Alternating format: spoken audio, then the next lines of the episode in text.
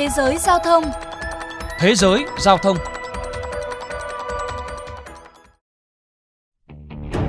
Nằm ở vùng Scandinavia, Oslo là một trong những thành phố có nhiều cây xanh nhất thế giới với hàng loạt công viên cây xanh trải khắp. Bao quanh đô thị là những khu rừng rộng lớn và người dân dễ dàng đến đó bằng phương tiện giao thông công cộng trong vòng chưa đầy nửa giờ.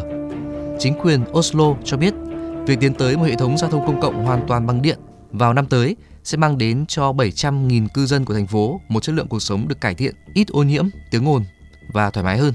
Bà Sirin Stapp, Phó thị trưởng phụ trách về môi trường và vận tải cho biết. Biến đổi khí hậu đang diễn ra và chúng ta phải cắt giảm lượng khí thải ngay bây giờ. Chúng tôi đang làm tất cả những điều này để cắt giảm lượng khí thải, giảm tiếng ồn và làm cho không khí sạch hơn để thành phố trở nên tốt đẹp hơn cho tất cả mọi người.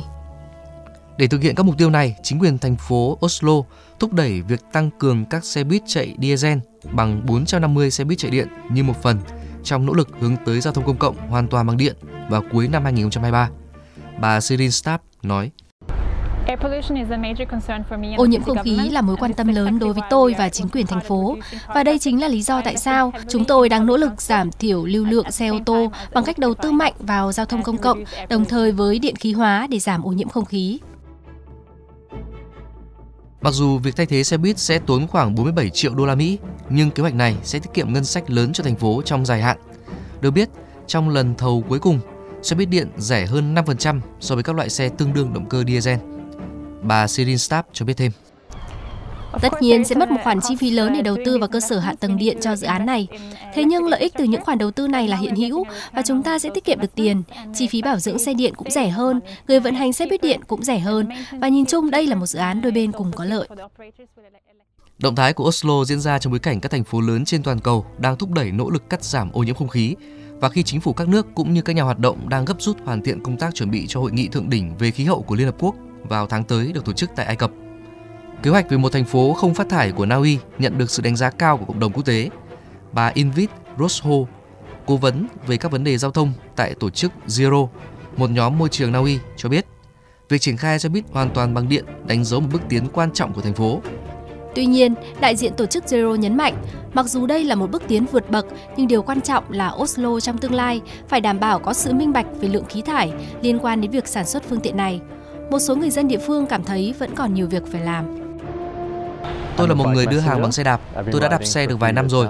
Và mỗi khi mùa đông đến, chúng ta dường như hít thở không khí ngày càng bẩn hơn. Bạn có thể nhìn thấy điều đó trên kính của mình. Và cứ vào tháng 3, tháng 4, sau mùa xuân, bụi dường như bao trùm không khí. Nhà hoạt động vì không khí sạch là Hakon Sorat hoan nghênh động thái này, nhưng cho biết ông muốn làm nhiều việc hơn nữa để khuyến khích người dân đi xe đạp. Tôi nghĩ rằng cần có nhiều người đi xe đạp hơn trên đường phố. Thành phố cần thân thiện với xe đạp hơn, nhưng chính quyền cần phải làm sạch các con đường kỹ lưỡng và thường xuyên hơn nhiều so với những gì đã làm trước đây.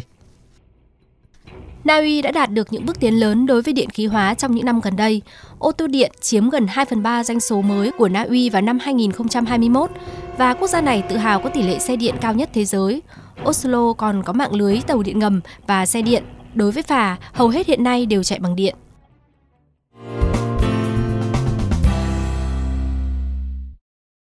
Thưa quý vị và các bạn, còn tại Việt Nam, Ủy ban nhân dân thành phố Hà Nội đang giao Sở Giao thông Vận tải xây dựng mục tiêu, lộ trình thực hiện chương trình hành động về chuyển đổi năng lượng xanh, giảm phát thải khí carbon và khí metan. Là đơn vị được giao tham mưu xây dựng kế hoạch sử dụng xe buýt điện năng lượng xanh trên địa bàn. Tổng công ty vận tải Hà Nội Chensoco cho biết hiện đơn vị này đang vận hành 83 tuyến buýt đấu thầu và một tuyến buýt BRT đặt hàng với tổng số phương tiện gần 1.100 xe. Chensoco Hà Nội dự toán cần 21.000 tỷ đồng để chuyển đổi toàn bộ số xe buýt chạy xăng, dầu đơn vị này đang quản lý sang xe buýt điện. Chesoco dự kiến tổng số phương tiện đủ điều kiện đưa vào lộ trình xem xét chuyển sang xe buýt điện từ năm 2025 là 225 xe, chiếm 21,3% số phương tiện hiện có. Đến đây, chuyên mục Thế giới giao thông ngày hôm nay cũng xin được khép lại. Cảm ơn quý vị và các bạn đã quan tâm theo dõi.